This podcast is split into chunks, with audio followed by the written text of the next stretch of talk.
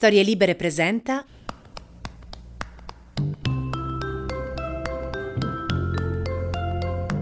Cari amici di storielibere.fm, bentornati. Io sono Luciano Canova e questa è Favolosa Economia, speciale economia domestica, il podcast in cui provo a raccontarvi l'economia come vorreste che ve la spiegassero se entrassero a casa vostra.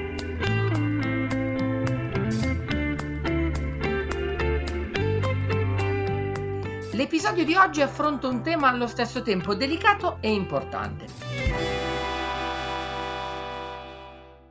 Mettetevi comodi e provate a immaginare una situazione molto semplice.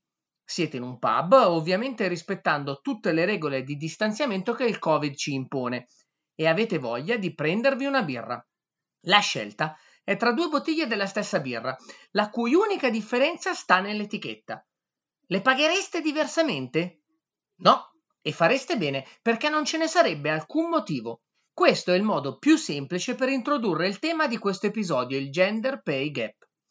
Ahimè, infatti, quello che accade nel mondo del lavoro somiglia assai a questo pub piuttosto strano e il gender pay gap, ovvero la differenza di compenso sulla base del genere, ancora si fa sentire in alcuni casi segnando un netto squilibrio a favore degli uomini. L'esempio appena fatto viene dalla birra inglese Brewdog, che ha voluto richiamare l'attenzione sulla questione della disparità di retribuzione tra uomini e donne con una particolare campagna di sensibilizzazione. In occasione della giornata internazionale della donna di un paio d'anni fa, ha vestito la sua principale birra, la Punk IPA, di rosa, rinominandola Pink IPA IPA.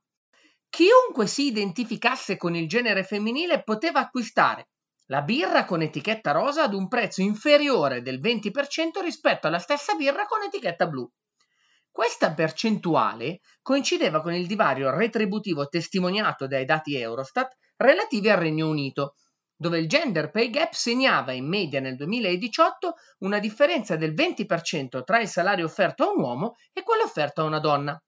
L'Italia, nello stesso rapporto, si è collocata in una posizione apparentemente buona, con un gap della retribuzione oraria del 5,6%.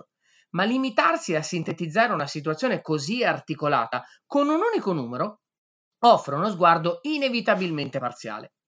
A prima vista sembra che in Italia le cose vadano meglio che in altri paesi, ma a ben vedere questo 5,6% medio non descrive affatto la situazione che vive la maggior parte delle donne nel nostro paese Anzitutto il dato OXE riguarda solamente i lavoratori full time, mentre sappiamo che in Italia 4 donne su 10 oggi lavorano part time e questo è un dato Istat.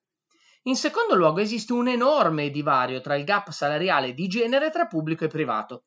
Secondo recenti dati Eurostat il gender gap nel settore pubblico in Italia ammonterebbe al 4,1%, che ci colloca effettivamente in buona posizione rispetto al resto d'Europa mentre nel privato si supererebbe il 20%.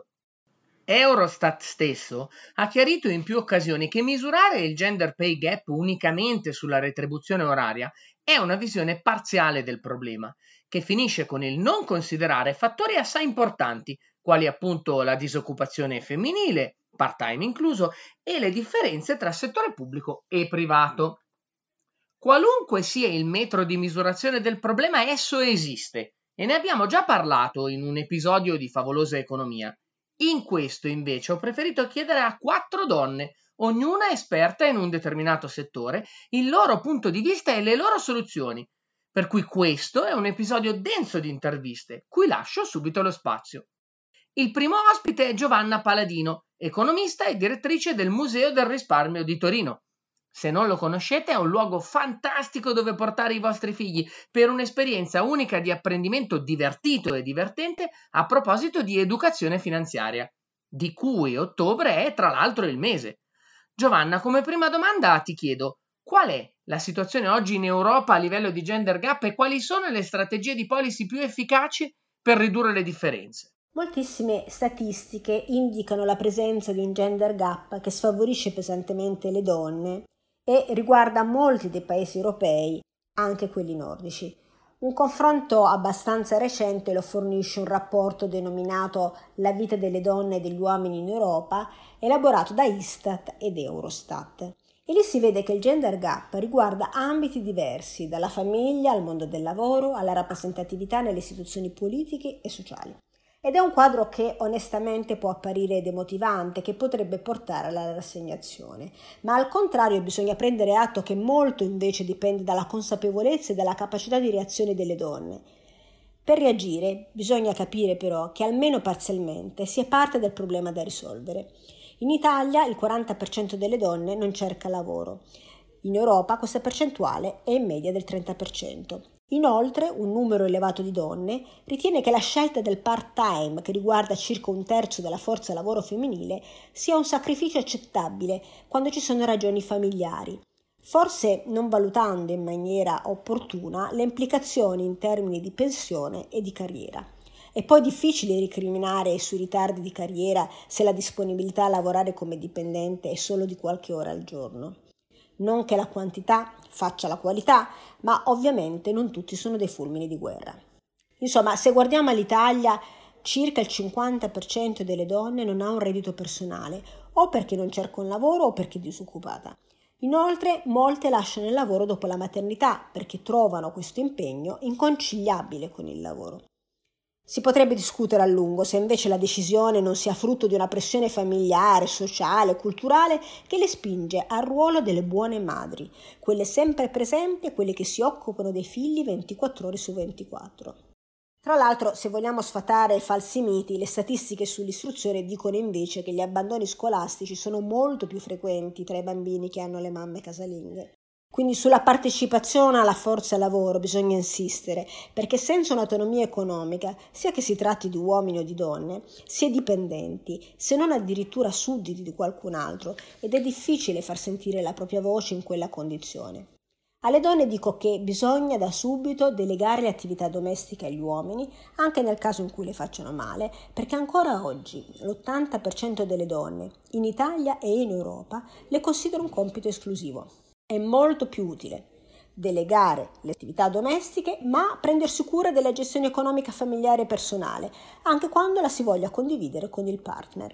È con noi anche Benedetta Arese Lucini, CEO di Oval Money, una promettente startup del fintech che incoraggia il risparmio dell'utente e lo aiuta a investire il denaro in modo oculato e intelligente. Benedetta, secondo te c'è una specificità di genere nell'educazione finanziaria delle donne, magari legata a vecchie norme sociali e culturali lente a modificarsi? L'educazione finanziaria in Italia è un problema abbastanza grosso e l'abbiamo visto anche dalle statistiche che dimostrano che siamo il paese eh, in Europa in assoluto più indietro per questo tipo di educazione, che ci sono un altissimo numero di persone che fanno fatica anche a capire eh, concetti molto base come quello del, dell'interesse o dell'interesse composto. Sulle donne questo è sempre stato ancora più, mh, mm, più grosso perché fin dal, dalla loro nascita le si insegna che comunque ci sarà un marito o un uomo eh, che può essere il padre prima e il marito dopo a gestire le finanze e gli investimenti della famiglia. Quindi eh, le donne sono sempre state un pochino meno interessate. Se si guarda anche al numero di donne che studiano la finanza, che vanno a lavorare in finanza, questo numero è sempre molto basso rispetto alla popolazione generale, quindi soffrendo un po', le donne soffrono ancora un po' di, questa, di questo gap.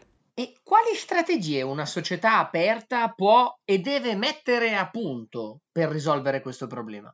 La società, a mio avviso, deve cambiare proprio il modo di vedere ehm, l'educazione finanziaria. Allora, prima di tutto, studiare finanza non è abbastanza, bisogna veramente mettere in mano alle persone dei tool molto semplici che possono aiutarli a capire meglio eh, come spendono, come risparmiare, come poter investire, quali sono i prodotti di investimento giusti per loro. Questo non è mai stato fatto perché chiaramente per il sistema finanziario è molto caro e quindi portare avanti e andare a, a, a insegnare o a comunque fare da advisory a delle persone ehm, che cominciano il loro percorso di risparmio è molto caro per, un, per una banca, una società finanziaria, un promotore finanziario che invece vanno a cercare persone che sono già mediamente eh, benestanti o che hanno già accumulato abbastanza capitale. Quindi, nel mio avviso, la società dovrebbe partire ehm, creando dei sussidi o comunque delle soluzioni, dei programmi che permettono a eh, chiunque di cominciare a pensare alle proprie finanze. Questo quando io dico chiunque dico qualsiasi persona e penso che deve essere fatto fin dalla giovanissima età. E qua c'è una responsabilità anche dei genitori di cominciare a insegnare ai propri figli cosa vuol dire eh, guadagnare la gestione dei propri patrimoni poi ci sono un sacco, grazie a internet e i blog e gli influencer, un sacco di persone che ormai online parlano di questo tema e a mio avviso devono essere promossi. Il prossimo ospite è un vulcano. Cristina Pozzi, CEO e co-founder di Impact School, è stata nominata Young Global Leader per il periodo 2019-2024 dal World Economic Forum, associazione no profit con sede a Ginevra. Cristina ha pubblicato con Editori Egea un libro visionario Benvenuti nel 2050 e proprio da quello partiamo con una domanda specifica. Allora Cristina, è il 2050, com'è il futuro o presente visionario in cui non c'è neppure più bisogno di parlare di gender gap o questioni di genere?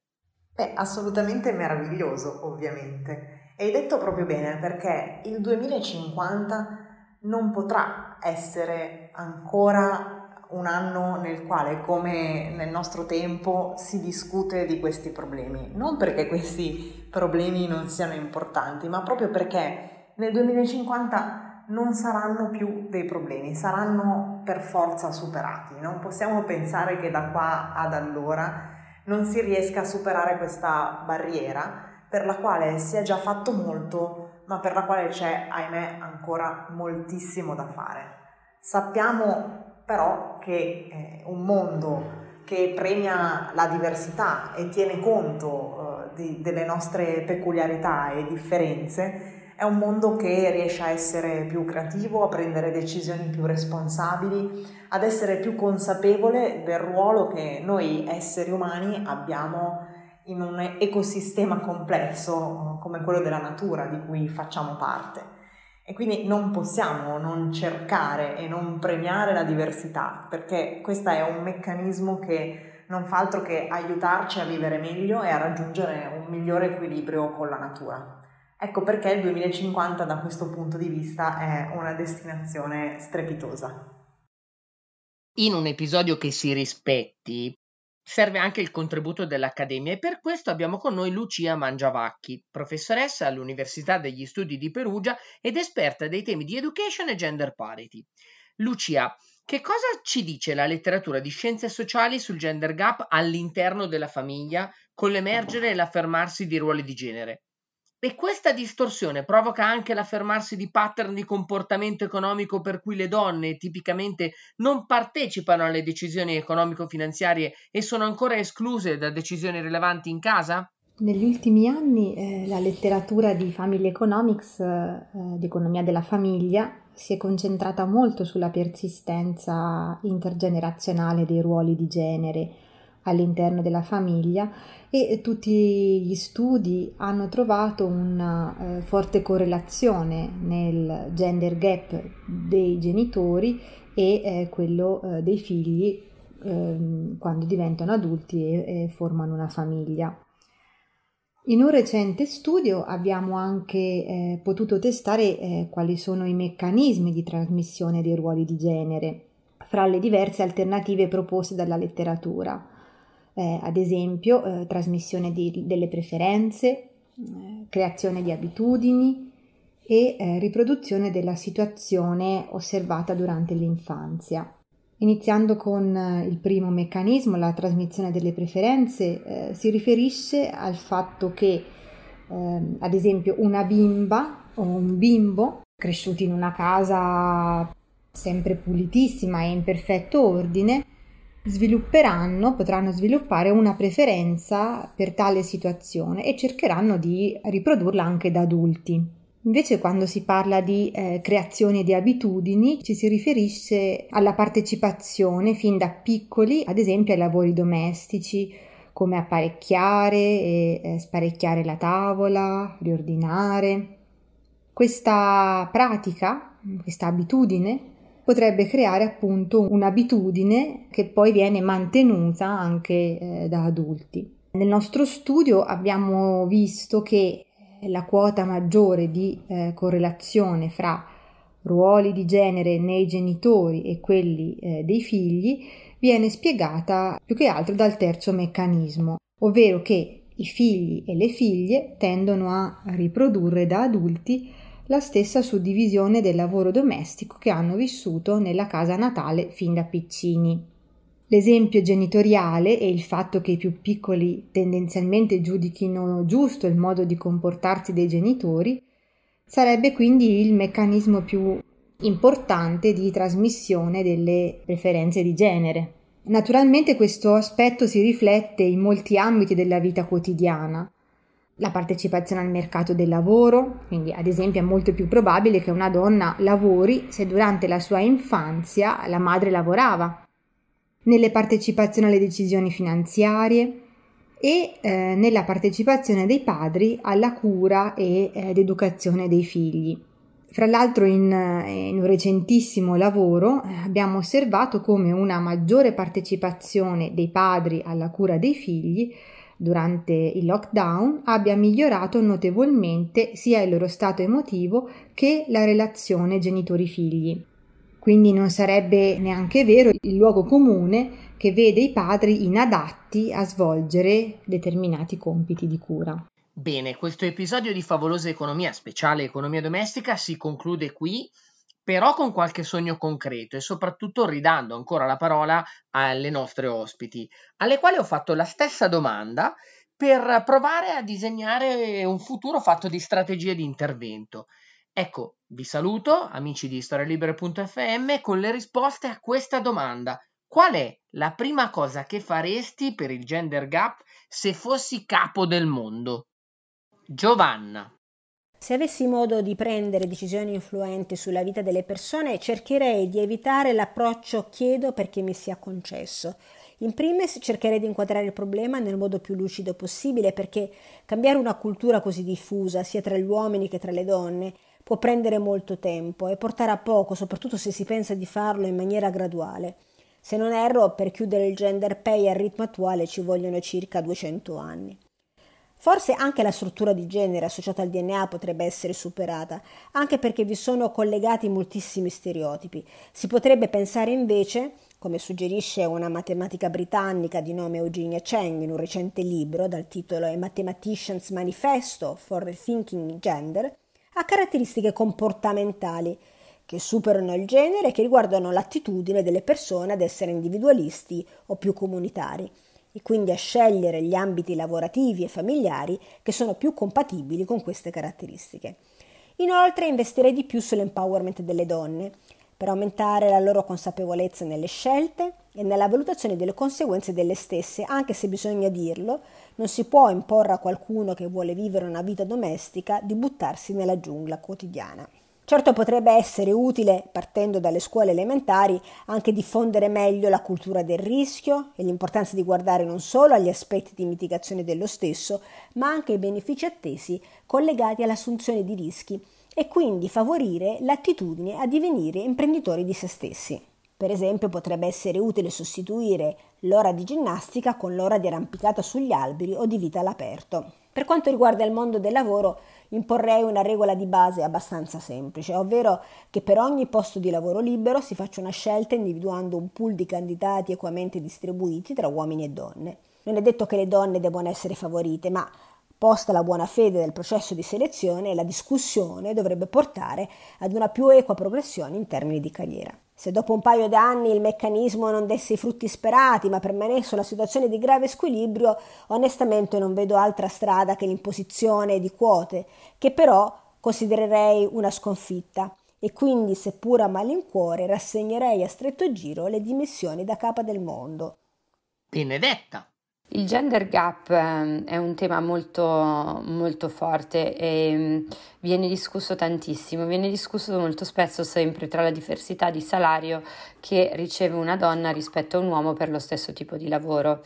Ovviamente questo è un tema a me molto caro, anche in azienda in quanto CEO l'anno scorso con i miei soci eh, abbiamo deciso di eh, creare una struttura per cercare di dare lo stesso tipo di stipendi alle persone mh, mm, nello stesso ruolo, ehm, con la stessa mm, seniority, per cercare di evitare queste differenze. Però non tutti lo rispettano e nel mio caso, se potessi fare qualsiasi cosa, non partirei solo dal, uh, dal, gap degli stipendi, ma partirei proprio dall'educazione finanziaria, perché è provato che molte meno donne investono rispetto agli uomini.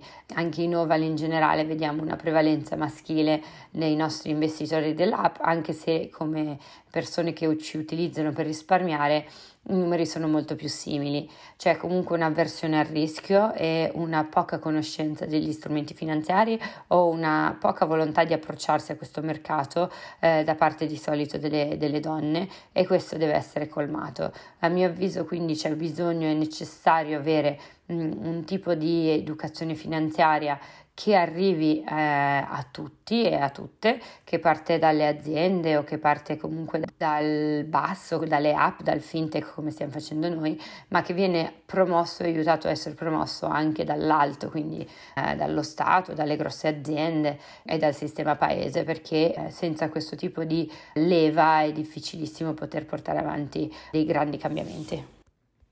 Cristina Urca, questa è una domanda abbastanza difficile perché devi sapere che l'approccio che portiamo avanti noi di Impact School è un approccio totalmente partecipativo, dove eh, quando si parla di futuro e di società che vogliamo vedere e costruire, si parla sempre di qualcosa che deve essere ragionato insieme. Il nostro motto eh, pensa che è il futuro è open source nel senso che il futuro deve diventare qualcosa di open source che viene costruito da un lato con l'aiuto di tutti e che soprattutto è qualcosa di completamente accessibile a tutti e che quindi è un futuro che non crea differenze.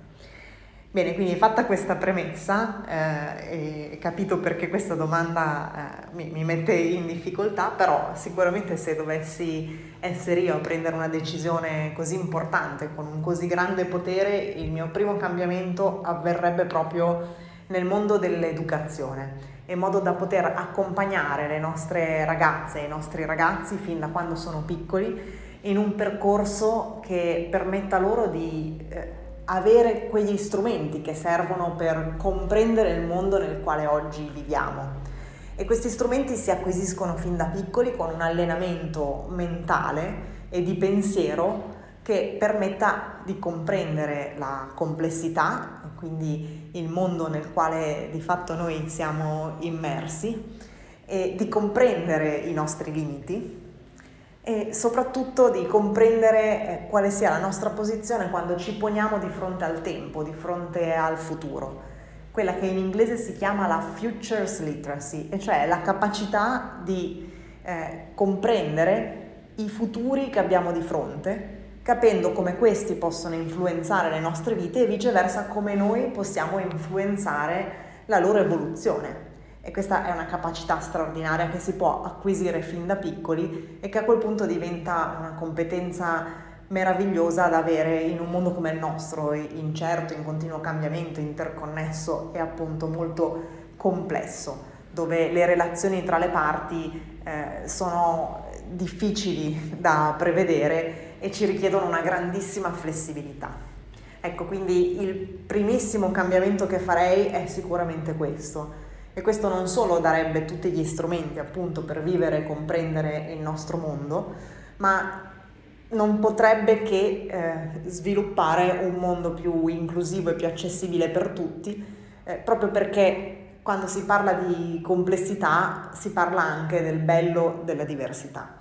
E questo farebbe sì che le differenze di genere non sarebbero più concepite come le concepiamo oggi, ma semmai le differenze che ci sono tra gli individui sarebbero percepiti come un'enorme ricchezza, quello che poi in effetti sono.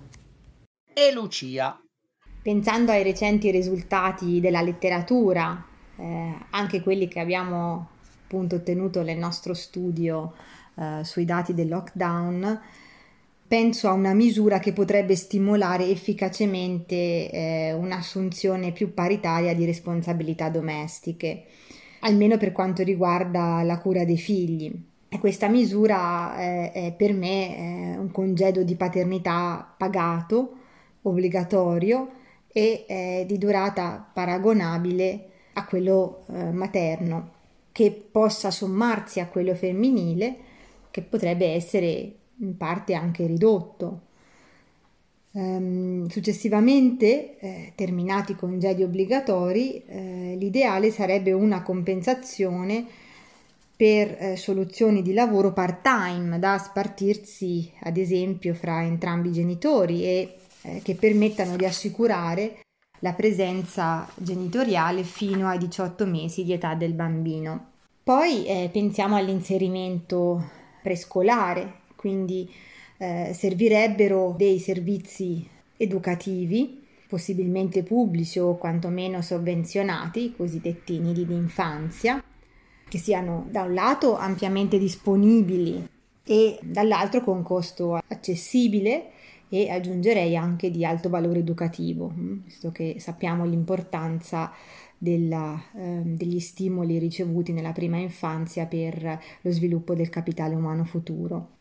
Quindi un intervento di questo tipo sarebbe equalizzante eh, in termini di eh, suddivisione delle responsabilità domestiche, potrebbe eh, portare grossi vantaggi in termini di incentivi alla natalità, che sappiamo ad esempio in Italia essere ai minimi storici, e avrebbe anche eh, un impatto importante sul rendimento scolastico e su- sullo sviluppo del capitale umano futuro di bambini.